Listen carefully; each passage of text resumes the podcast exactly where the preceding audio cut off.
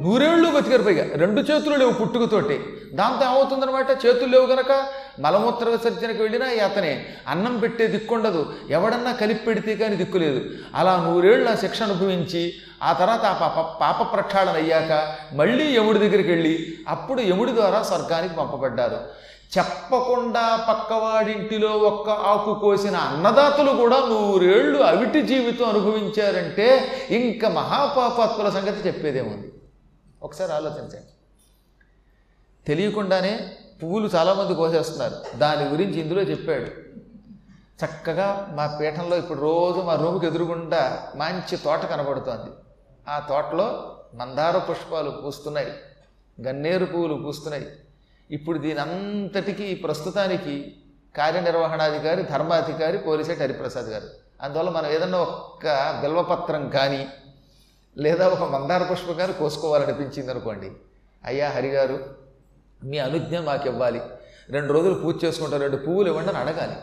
అడగకుండా ఈ పుష్పాలు ఎదురుగుండా దొరికాయి కదా అని సేకరిస్తే ఎంత నష్టమో మళ్ళీ చెబుతాడు. అసలు ఏ వస్తువు తీసుకోకూడదట. అందుకే నేను చెప్పాను. చాలామంది తెలియక శివాలయంలో ఆ పక్కన ఉన్నటువంటి బిల్వపత్రాలు పట్టుకుపోయి ఇళ్ళలో పూజ చేస్తున్నారు. అది మహాపాపం సొమ్మ దేవుడికే ఇవ్వాలి. అది శివుడి సొమ్మది అసలు మామూలుగానే దేవాలయంలో ద్రవ్యం అపహరించకూడదంటే అందులో శివద్రవ్య అపహారస్తు. శివద్రవ్యాన్ని అపహరించిన వాడు ఘోర నరకం పాలవుతాడు. గుళ్ళో ఉన్న ఏ వస్తువైనా అడగకుండా పట్టుకెళ్ళకండి. నా చిన్నప్పుడు ఒక సంఘటన జరిగింది. నేను శివుడంటే చాలా ప్రీతితోటి మా ఊళ్ళో సువర్ణేశ్వర స్వామి ఆలయంలోకి రోజు వెళ్ళేవాడిని. ఆరేళ్ళ వయస్సులో కూడా మేము కార్తీక మాసంలో తెల్లవారుజామున బ్రహ్మాండంగా ఈతలు కొట్టి పెద్ద కాలం అనమాట అక్కడ. ఆ వెంకయ్య వయ్యేరులో ఈతలు కొట్టి తెల్లవారుజామున కార్తీక స్నానాలు చేసి ఆ తర్వాత శివాలయానికి వెళ్ళి నూట ఎనిమిది ప్రదక్షిణలు చేసేవాళ్ళం. విభూతి పూసుకుంటే చాలా పుణ్యం అని మా నాన్నగారు పురాణంలో చెప్పారు. అందుకని రోజు గుళ్ళోకి వెళ్ళి విభూతి పెట్టుకునేవాళ్ళం.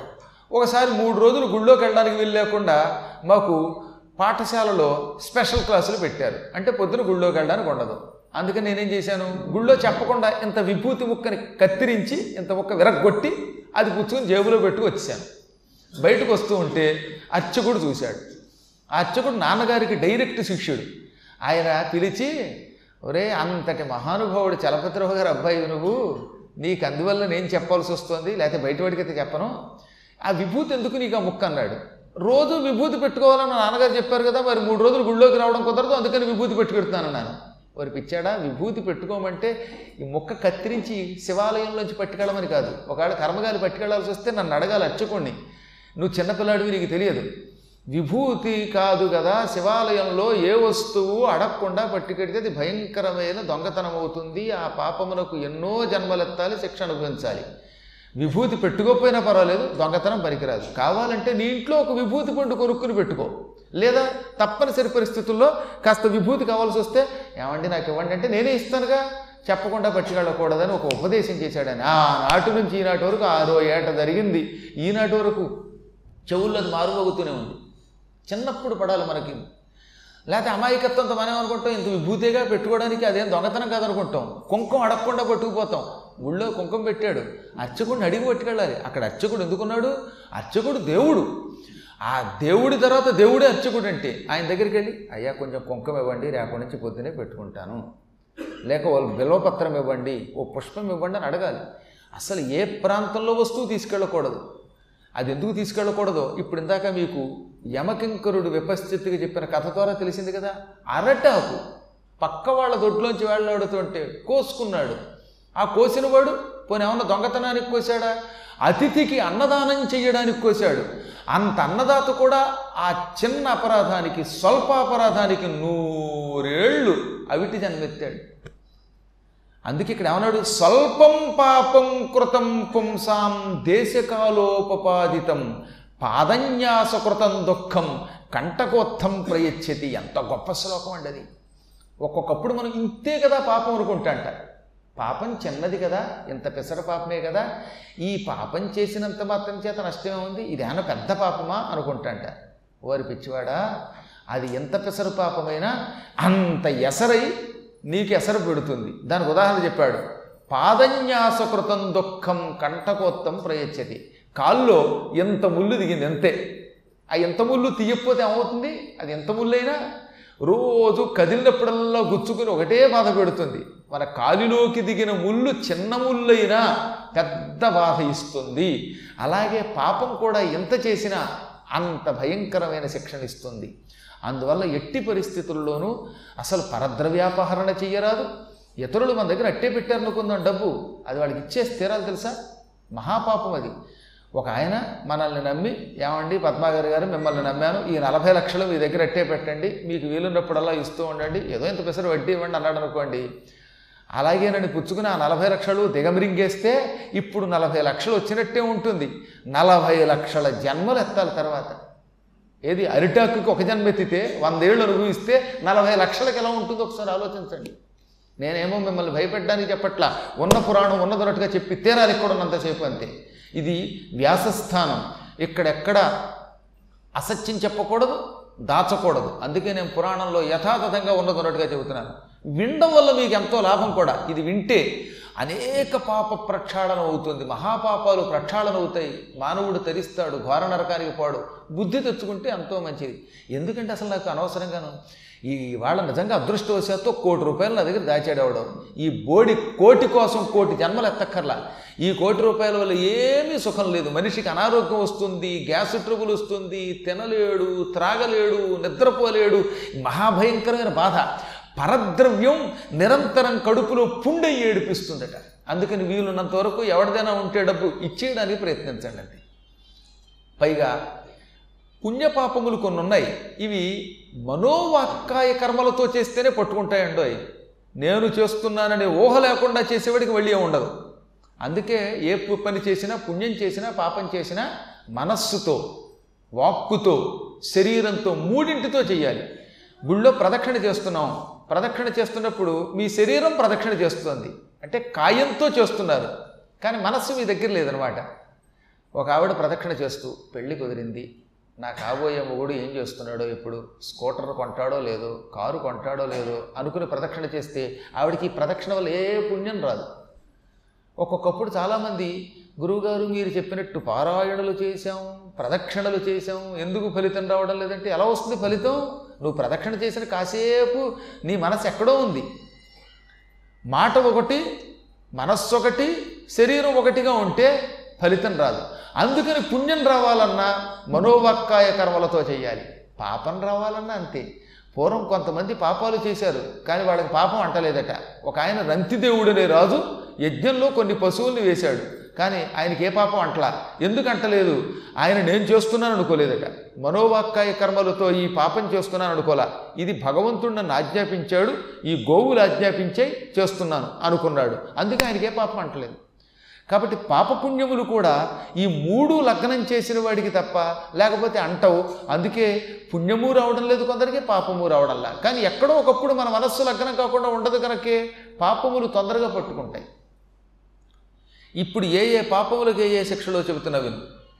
కర్రతుర్ర వంజ్ర తొండములు కర్రతర్ర వజ్ర తొండములు కన్నుల నొల్వగ నార్తిగొందుచున్ పరవనితనావళులపై తమకంబున చూడ్కులెడ్డ దుష్పురుషులు అఖర్వ దుఃఖముల పొందుదురు. ఎన్ని నిమేషముల్ పొరింబొరి మునుసూచి రబ్దములు భూవర అన్నియు ఈ క్షణవ్యథన్ ఓ విపశ్చిన్ మహారాజా ఇక్కడ చూడు కొన్ని పక్షులు పాపాత్ముల దగ్గరకు వచ్చాయి. ఆ పక్షుల ముక్కులు ఇనప ముక్కులు. ఆ ఇనప ముక్కులు కూడా బాగా కాలిన ఇనప ముక్కులు. ఈ కాలిన ఇనుప ముక్కులతో పాపాత్ముల కళ్ళు పొడిచి పొడిచి పీడిస్తున్నాయి. ఆ తర్వాత మళ్ళీ వాళ్ళ కళ్ళు యథాప్రకారంగా వస్తున్నాయి. ఈ విధంగా వాళ్ళ కళ్ళు పొడిచి ఏడిపించి మళ్ళీ తిరిగి కళ్ళు ఇప్పిస్తూ ఏడిపిస్తున్నాయి ఈ పక్షులు. వీళ్ళకి ఈ శిక్ష ఎందుకు వచ్చిందో తెలుసా? పరస్త్రీలను ఎత్తుకుపోయిన పాపాత్ములు వీళ్ళు. వీళ్ళు పరుల యొక్క ధనాన్ని అపహరించారు. పరవనిత ధనావళులపై పరధనం మీద దృష్టి పెట్టారు. ఈ డబ్బు నాకు వస్తే బావుణ్ణు ఈ గొలుసు నాకు వస్తే బావుణ్ణు ఈ కంకణం నాకు వస్తే బావుణ్ణు అని పరుల యొక్క సొమ్ముని వీళ్ళు చూసి కోరుకున్నారు. ఎన్ని నిమిషములు చూశారో అన్ని సంవత్సరములు ఇక్కడ శిక్ష అనుభవిస్తారు వాళ్ళు. అంత మహాభయంకరమైన దోషం పరధనాన్ని కోరుకోవటం. ఆ పురుషులు ఈ దుఃఖం నుంచి బయటపడడానికి ఎన్ని ప్రయత్నములు చేసినా ఇందులోంచి మాత్రం బయటపడలేకపోతున్నారు. కాబట్టే మాట వరసకు కూడా పరధనం పరస్త్రీ వ్యామోహం పనికిరాదు. ఇక మరికొందరున్నారు. వీళ్ళు అసత్శాస్త్రములను ఉపదేశించారు. శాస్త్రాలలో ఉన్న అర్థాలకి విపరీత అర్థాలు చెప్పారు. అక్కడున్న అర్థం వేరు వీళ్ళు చెప్పిన అర్థం వేరు. అలాంటి ఈ దుర్మార్గుల యొక్క నాలుకలు ఈ పక్షులు చీల్చి చెండాడుతున్నాయి. అసత్శాస్త్రోపదేశాస్తు అన్నాడు. అలాగే ఎవరైనా ఒక సత్కార్యమునకు పిలిచారు ఓ మంచి పనికి మనం వస్తామని ఒప్పుకున్నాం. ఉదాహరణకి ఎవరో ఎందుకు ఇప్పుడు నేనే ఉన్నాను? పురాణం చెప్పడానికి నలభై రోజులు అంగీకరించాను.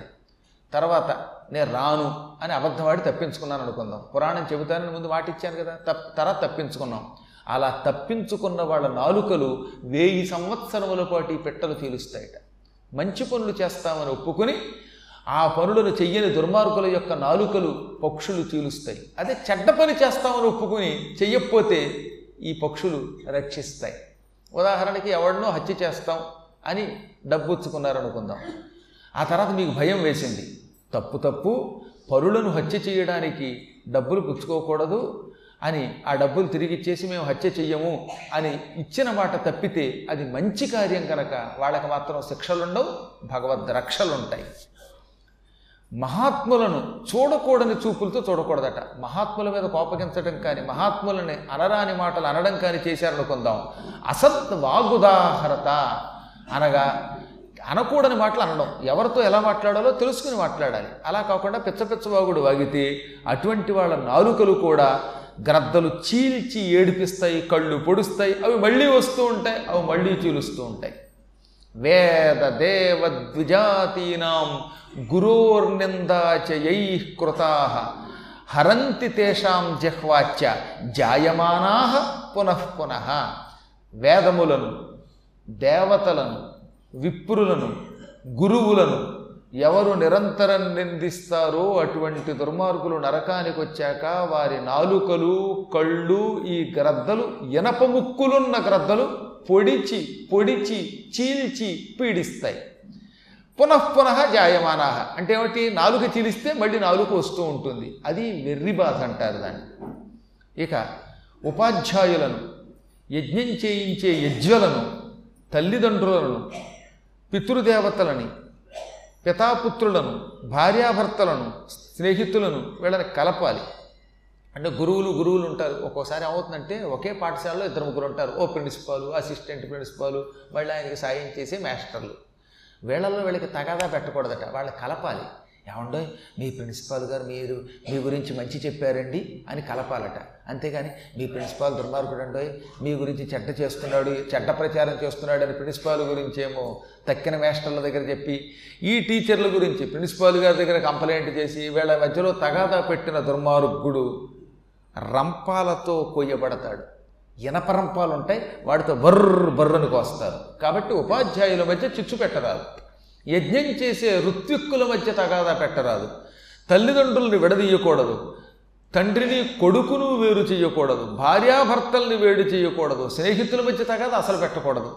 ఇలా విరోధాలు పెట్టే వాళ్ళని కూడా రంపాలతో పోలుస్తారు యాత్రలకు వచ్చిన తర్వాత ఈ యాత్రలకు వచ్చినటువంటి భక్తుల్ని అనకూడని మాట్లాడి కొంతమంది ఆర్గనైజర్స్ ఏడిపిస్తారట. నిర్వహణ చేసేవాళ్ళు కొంతమంది యాత్రికుల మీద గైగైమని వాళ్ళకి అన్నం పెట్టకుండా వాళ్ళకి రూములు ఇవ్వకుండా చాలా ఏడిపిస్తారు. అలాంటి వాళ్ళ శరీరాన్ని కూడా రంపాలతో బర్రు బర్రును కోస్తారట. మనం చూస్తున్నాం అప్పుడప్పుడు ఫలానా ట్రావెల్స్ అని పెడతాడు. పాప ఈ పిచ్చాళ్ళంతా వెళ్ళిపోతారు. వెళ్ళిన తర్వాత వాళ్ళకి అన్నం పెట్టరు ఏడిపించేస్తారు. అది మహాపాపం సొమ్మండి ఇతరుల యొక్క సొమ్ముతో మనం యాత్ర నిర్వహిస్తున్నాం. ఓ పుణ్యాత్మురాలు ఉంది ఉదాహరణకి. అలాంటి ఆవిడ వెళ్ళిన తర్వాత ఏ నువ్వు వచ్చి ఇడ్లీ చేయొచ్చుగా నువ్వు వచ్చి వంట చేయొచ్చుగా అని ఆవిడ మీద ఎగిరిందంటే ఆవిడ నాలుకని రంపంతో బర్రు బర్రునికి వస్తారట కాబట్టి తనతో తీసుకువెళ్ళిన యాత్రికుల్ని సాధ్యమైనంత వరకు తిట్టకూడదు మందలించకూడదు ప్రేమగా చూడాలి. ఎప్పుడైనా మందలించే హక్కు గురువులకే ఉంటుంది. సరైన మార్గంలో లేనప్పుడు శిష్యుల్ని మాత్రం నాయన ఇలా చేయకండి అని చెప్పే అధికారం ఒక్క పౌరాణికులైన గురువులకి తప్ప సామాన్యులకి లేదు. గురువులు ఏదైనా అనొచ్చు. ఎందుకంటే వాళ్ళని దారిలో పెడతారు కనుక తల్లిదండ్రులు పిల్లల్ని దారిలో పెట్టచ్చు చిన్నప్పుడు. చిన్నపిల్లలు పెద్దవాళ్ళని దారిలో పెట్టకూడదుగా? ఇక ఇలాంటి వాళ్ళందరికీ కూడా రంపపు నరకం అని ఉంటుందన్నమాట. ఇనప రంపాలు ఉంటాయి. ఆ రంపాలతో వీళ్ళందరినీ పర్రు పర్రును కోస్తారు. అవయవాలు తెగిపోతాయి మళ్ళీ అతుక్కుపోతాయి. ఇలా వాళ్ళు చేసిన పాపాలను బట్టి శిక్షలు ఉంటాయి ఎవరైనా సంతోషంతో ఉంటే మనం కూడా సంతోషించాలి. పరుల సంతోషమును చూచి వారవలేని దుర్మార్గులు ఇతరులను ఏడిపించేవారు ముఖ్యంగా సాధువులకు మనస్తాపం కలిగించేవారు ఇటువంటి దుర్మార్గులు కరంభవాలుక నరకంలో పడతారు. విసిరికర్రలు దొంగతనం చేసేవాళ్ళు ఫ్యాన్లు ఎత్తుకుపోయేవాళ్ళు గంధం ఎత్తుకుపోయేవాళ్ళు అవి కూడా ఎత్తుకుపోతారంటే గంధం కూడా ఎత్తుకుపోయిన వాళ్ళు ఉన్నారండి లేకపోలేదు. వట్టి వేళ్ళు ఎత్తుకుపోయేవాళ్ళు వీళ్ళంతా కూడా కరంభవాలుక నరకంలోకి తీసుకెళ్ళబడతారు. కరంభవాలుక అంటే ఏంటి? వాలుక అంటే ఇసుక. ఓ చోట ఒక ఇసుక ఉంటుంది. ఈ ఇసుకని బాగా కాలుస్తారు. మీరు చూసారు? అప్పుడప్పుడు మూకుళ్ళలో కూడా ఇసుక వేసి ఆ పైన వేరుశనగ గుళ్ళు పెట్టి వేయిస్తూ ఉంటారు. అలా ఇసుకని కాల్చే ఒక నరకం ఉంటుందట. దానికి కరంభవాలుక తప్తవాలుక అని పేరు అన్నమాట ఇసుకని బాగా వేడి చేసి కాల్చి కాల్చి ఆ ఇసుక మీద బోర్లా పడుకోబెడతారు. ఇక వీడు బొబ్బట్లు పెడతాడు. ఇంట్లో బొబ్బట్లు మాట ఎలా ఉన్నా వీడు బోర్లా పడుకోగానే బొబ్బ పెడతాడు అనమాట అందువల్ల ఈ వ్యసనకర్రలు గంధము ఈ వట్టివేళ్ళు ఎత్తుకుపోవటం సాధువులకి మనస్తాపం కలిగించటం ఇలాంటి భయంకర పాపములు చెయ్యరాదు. తద్దినానికి భోక్తగా వస్తానని ఒప్పుకొని సమయములకు రాక ఏడిపించేవాడు భోక్తగా వచ్చే ముందే భోంచేసి వచ్చేవాడు ఒకడి శ్రాద్ధానికి వస్తానని ఒప్పుకొని మరో శ్రాద్ధానికి పోయి భుజించేవాడు. ఇటువంటి వాళ్ళని ఇనుప ముక్కుల పక్షులు వచ్చి పొట్ట చీల్చి పేగులు బయటికి లాగి ఏడిపిస్తాయి. ఆ తర్వాత జన్మలో వాడు అన్నం తినలేని వాడిగా పుడతాడు. తర్వాత జన్మ ఎత్తుతట్టువాడు ఆ జన్మలో వాడికి అన్నం లోపలికి వెళ్ళదు. కొంతరికి అన్నం ఎక్కదు. యావత్ జీవితం అన్నం లేకుండా టీతోటో కాఫీతోటో బతికేవాళ్ళు ఉన్నారు తెలుసు మీకు? పూర్వజన్మలు ఇలాంటి పాపం చేస్తే ఈ జన్మలో వేళకి అన్నం లోపలికి వెళ్ళదట. అన్నం అంతో ఎంతో తినలేకపోతే అది కూడా ఒక పెద్ద దోషమే కదా. బ్రహ్మద్వేషము అన్నద్వేషము గురుద్వేషము ఈ మూడు పుట్టాయంటే వాడికి పోయే కాలం వచ్చినట్టు అని అర్థం. అది మహాదోషం. కాబట్టి అన్నం తినలేని నీచ జన్మ వస్తుంది. తింటే పడదు తిరగపోతే నీరసం కళ్ళు తిరుగుతూ ఉంటాయి. అలాంటి జన్మ ఎందుకు వస్తుందంటే భోక్తగా వస్తానని ఒప్పుకొని రాకుండా ఎగగొట్టడం లేదా వచ్చే ముందు పలహారాలు చేసి రావడం లేదా ఇక్కడ ఒప్పుకొని ఇంకో తోటికి పోవటం ఇటువంటి పనులు చేసిన వాళ్ళు వాళ్ళు. సాధువులను నిరంతరం మాటలతో బాధ పెడతారు కొంతమంది. సాధువుల్ని బాధ పెట్టడం ఎంత తప్పో చెప్పాడండి ఇందులో. అసలు సాధువులంటేనే అన్నీ విడిచిపెట్టిన మహాత్ములు వాళ్ళు సుఖదుఖాలకి ద్వంద్వాతీతులు వాళ్ళు సుఖదుఖాలకు అతీతులు వాళ్ళు. అటువంటి పుణ్యాత్ములు తిట్టకూడదు కదా. సాధూనాం దోషణం పాపం దర్శనం పాపనాశనం అని శాస్త్రం. అసలు సాధువులను దర్శిస్తే పాపాలు తొలగుతాయి దూషిస్తే మహాపాపం. అటువంటిది సాధువులను అనరాని మాటలనేవాళ్ళు బాధ పెట్టేవారు. అటువంటి వాళ్ళు కూడా ఈ ఎరప ముక్కుల పక్షులు చీల్చి చెండాడతాయి. ఆ మధ్యన కొంతకాలం పాటు ఒక పత్రికలో రోజు ఒక సాధువు మీద ఒక వ్యాసం వచ్చేది. రోజు ఒక సన్యాసిని తిట్టేవారు వాళ్ళు. ఆ తిట్టిన పాపాత్ములకి ఇవాళ బాగుంది అనిపించవచ్చు కాక. ఈరోజు మనం తిట్టాం మనకేదో రేటింగ్ వచ్చింది పేపర్కి డబ్బులు వచ్చాయనిపించవచ్చు ఇవి తాత్కాలికం. దీని ఫలితం దీని పర్యవసానం ఎలా ఉంటుందో భవిష్యత్తులో వాడు అనుభవిస్తాడు. ఆ మహాపాపాలకి ప్రాయశ్చిత్తం లేదు.